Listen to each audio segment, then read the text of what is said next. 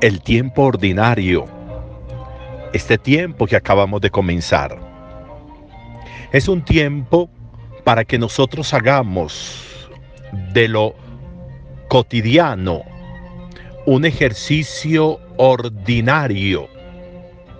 Ordinario no por asuntos de calidad, ordinario por orden, por sucesión de acontecimientos.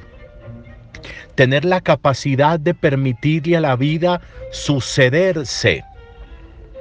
Tener la capacidad de permitirle a la vida que nos enseñe en la sucesión de los acontecimientos y de los momentos las lecciones de la vida. ¿Cómo me va a dar lecciones la vida si yo me detengo?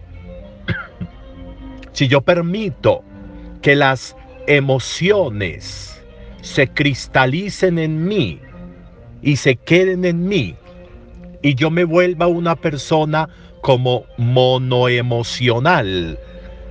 Es decir, una persona que me quedo en una sola emoción, sabiendo que la vida está hecha para que las emociones vayan y vengan, sabiendo que la vida está hecha para que los colores, las reacciones sean distintas. Lo ordinario es el ejercicio de hacer del tiempo una categoría con visión de eternidad. Dios se metió en la historia para siempre. Lo hizo a través de Jesús. Para siempre. Visión de eternidad.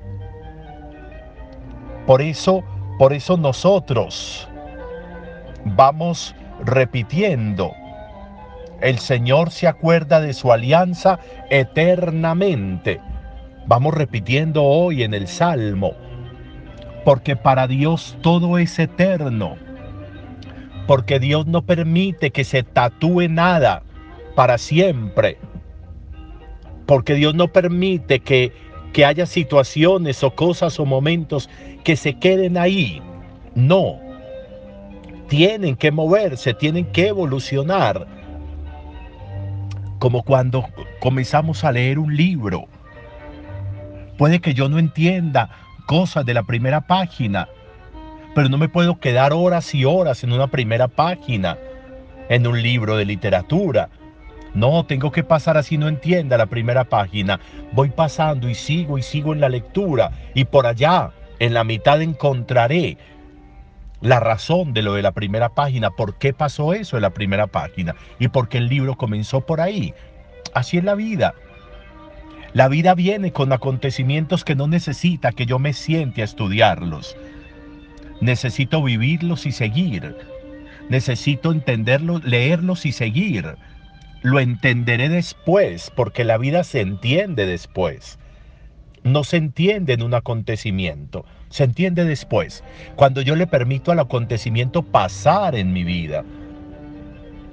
Eso, eso es ser creyente. Ser creyente es la capacidad de ver eternamente la existencia, de ver mi vida como para siempre.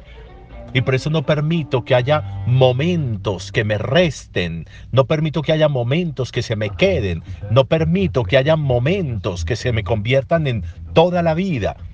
No permito, como decíamos, que una emoción se me quede en la vida y que yo me quede girando en torno a esa emoción el sucederse de la vida.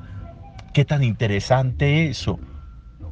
Miren cómo encontramos en el Evangelio a un Jesús que podríamos coger una agenda y plasmarle el día a Jesús en esa agenda. Primero hizo esto, luego esto, luego aquello, luego lo otro, y todo en un día. Ese día, ese día fue capaz de vivirlo, y de vivirlo en espacios distintos, en, la soledad de su oración retirado, en la sinagoga, luego en la casa de Simón y Andrés, allí rezando, aquí curando, allí, allí mm, curando a la suegra de Pedro. Se acercó, la cogió de la mano y la levantó. Luego ver toda la gente que se agolpa en la puerta de la casa y Él los atiende. Todo un día en un sucederse de cosas.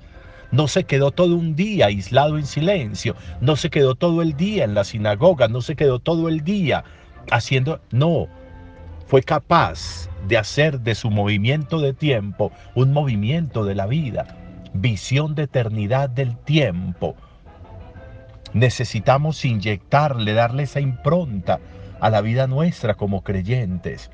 Una visión eterna del tiempo, una visión eterna de mi día, una visión eterna de mis horas, una visión eterna del orden del día a día. No quedarme, no tatuarme, no volverme monoemocional, monocromático, porque la vida real y el mundo real no es así. Dejemos que la vida se suceda. Dejemos que las situaciones se sucedan. Dejemos que las emociones se sucedan. Eso es la vida. Y muchas cosas las entenderé después, las entenderé luego. Entender eso es muy importante. Para eso es el tiempo ordinario que hemos comenzado. Buen día para todos.